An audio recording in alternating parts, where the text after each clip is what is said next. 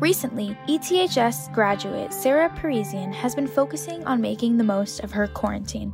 Although Parisien missed two major senior milestones, graduation and prom, she was still able to celebrate with her family. She continues to dance over Zoom calls and has picked up new hobbies like drawing and cooking. Sarah's time in quarantine has led her to appreciate the little things she previously took for granted. What are some of the highlights of quarantine for you?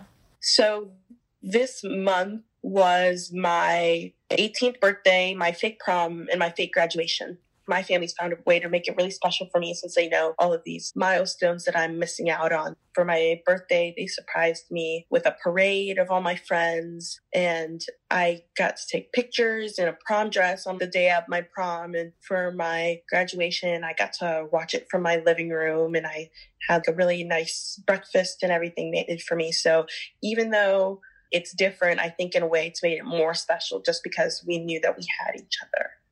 What has quarantine life been like?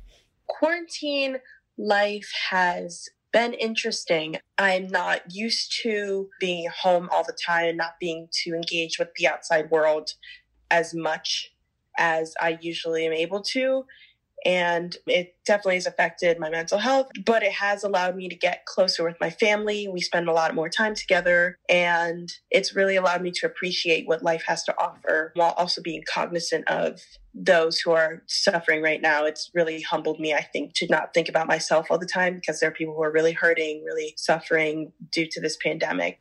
What is the first thing you're going to do when the shelter in place order is lifted? I'm going to definitely spend some time with my friends, donate my time to whoever's still, you know, suffering, like local businesses, just because they've really been hit due to the pandemic.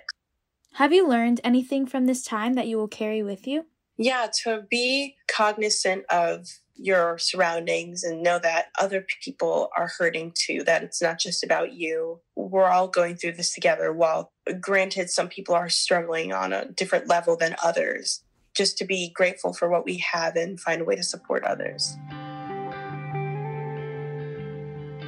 This is all for this episode of Everything Evanston. Thanks for listening. This episode was reported by me, Lauren McCaffrey, and produced by Maya Reeder. The audio editor of the Daily Northwestern is Molly Lubers. The digital managing editors are Callan Luciano and Hina Shrivastava and the editor in chief is Marissa Martinez.